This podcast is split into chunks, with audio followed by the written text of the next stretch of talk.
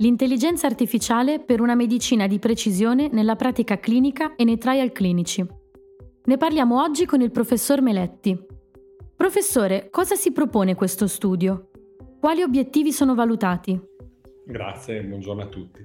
Ah, questo studio ha un obiettivo eh, abbastanza innovativo che è quello di eh, utilizzare degli algoritmi di intelligenza artificiale, di machine learning per predire eh, la risposta eh, farmacologica dei pazienti con epilessia.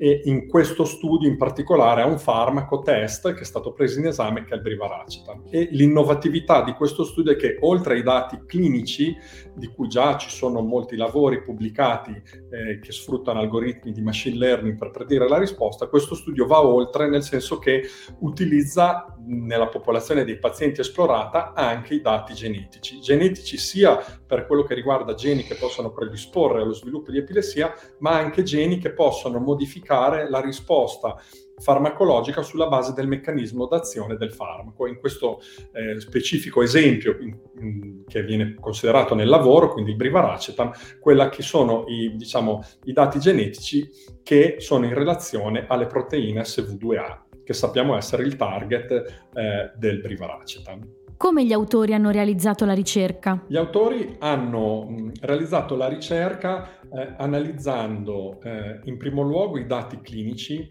eh, di due grosse corti di pazienti che a, avevano partecipato ai trial clinici randomizzati, controllati in doppio cieco, che hanno portato all'immissione in commercio del Brivaracetam negli Stati Uniti e in Europa.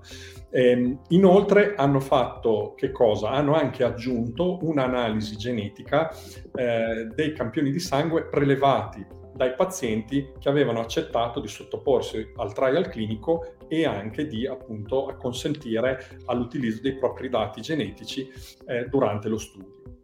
E in questo modo è stato possibile costruire un, un algoritmo, testare in realtà più algoritmi di intelligenza artificiale eh, che hanno preso in esame non solo un centinaio di variabili cliniche, ma anche circa 40 variabili genetiche, eh, in buona parte appunto eh, variabili genetiche che possono, in base al, alle conoscenze attuali della letteratura, predisporre all'epilessia, ma anche a quelli che sono i meccanismi d'azione eh, diciamo, del farmaco sulle proteine SV2A.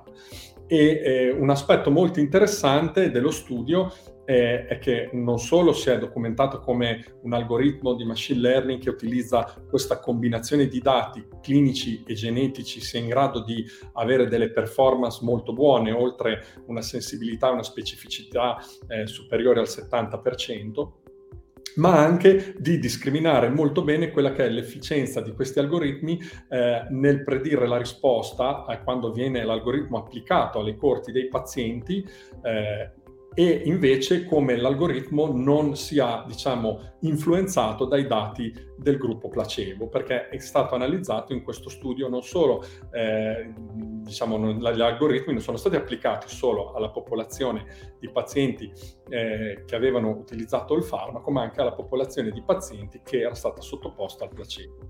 E quindi questa è un'ulteriore dimostrazione di come l'intelligenza artificiale possa essere eh, molto utile anche nel discriminare eh, la, la risposta al farmaco e non al placebo.